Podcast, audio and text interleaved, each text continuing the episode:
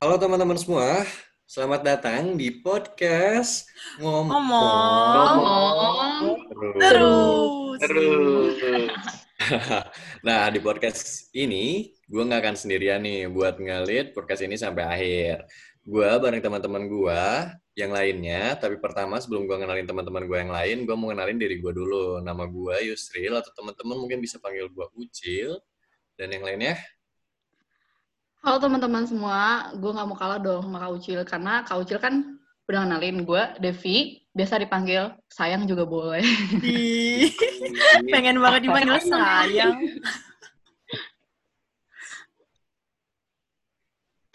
ayo Nah, siapa dulu nih? selanjutnya- Tadinya nih, gue uh, juga ikut dalam podcast ini. Kenalin semuanya, nama gue Sarin.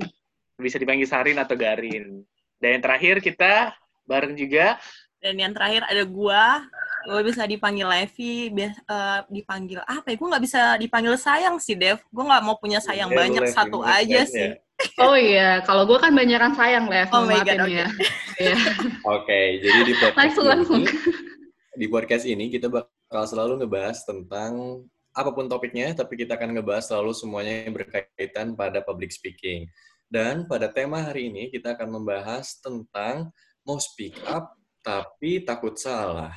Hmm. Gimana tuh? Gimana tuh?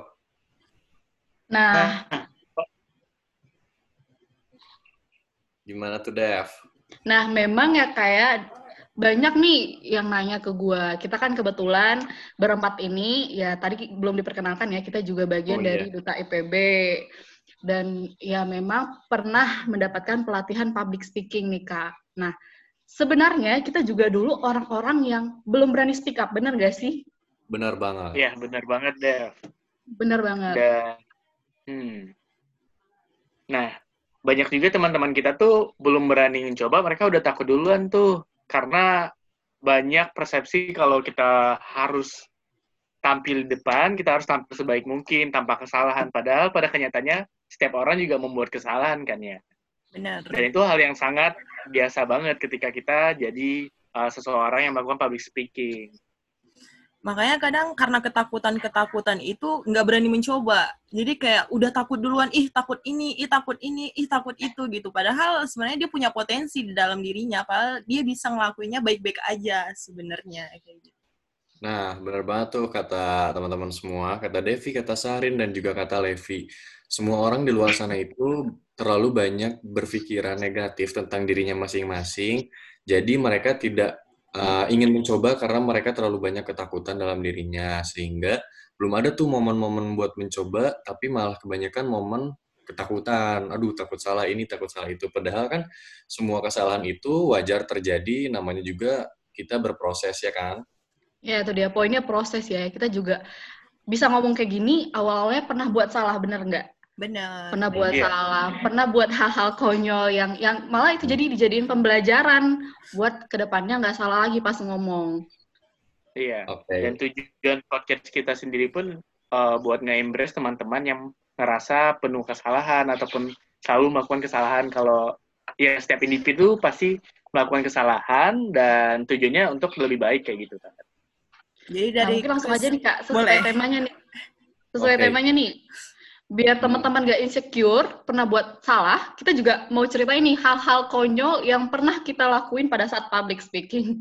Ada yang sampai Iya. konyol banget nih kayaknya ini. Oke. Dari siapa ya kira-kira yang bakal Kira-kira yang paling konyol nih siapa?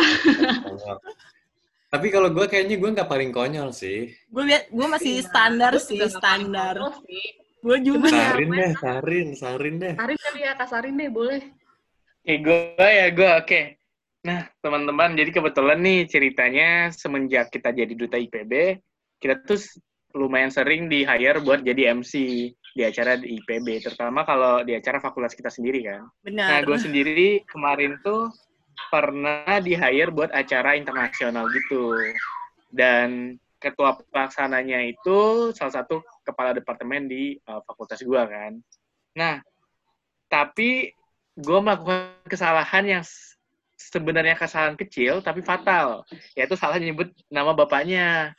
Dan, dan di saat gue panggil bapaknya, jadi bapaknya itu uh, nama belakangnya Nur Jaya. Terus ternyata gue panggil dengan Nurjana. Sontak langsung. Sementara Iya, Nurjana kayak- adalah untuk wanita. Wanita. Wanita. Oh, Iya, maaf dan- ini Bapak ya. Terus ekspresi bapaknya itu yang salah bener-bener- gimana tuh? Lanjut, Ekspresi lanjut. bapaknya pada saat lo salah tuh gimana tuh? Iya, bapaknya langsung kaget kayak, hah itu nama siapa gitu. Kok jadi perempuan gitu kan ya.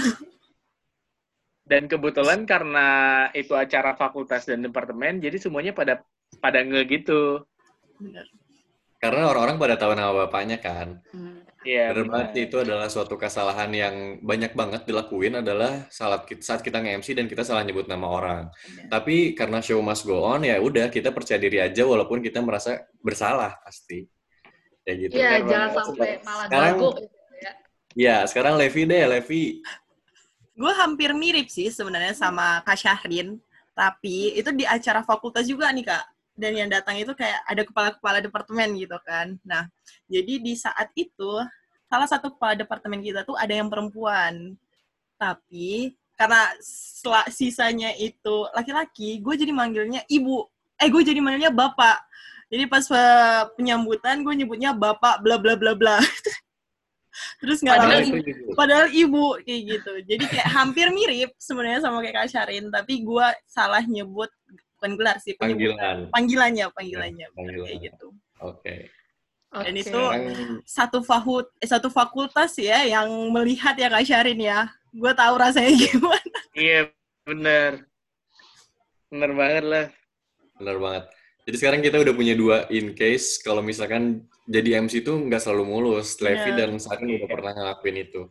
Dan gue punya case lain nih di saat gue bukan nge-MC kesalahannya. Jadi uh, waktu itu kebetulan waktu di ospek atau MPD di departemen, gue tuh adalah komdis. Komdis itu kan orangnya harus kelihatan galak gitu kan ya tegas Iya. gitu kan. Tegas. serem Hmm, serem tuh. Orang-orang udah pada takut dah sama gue gitu kan.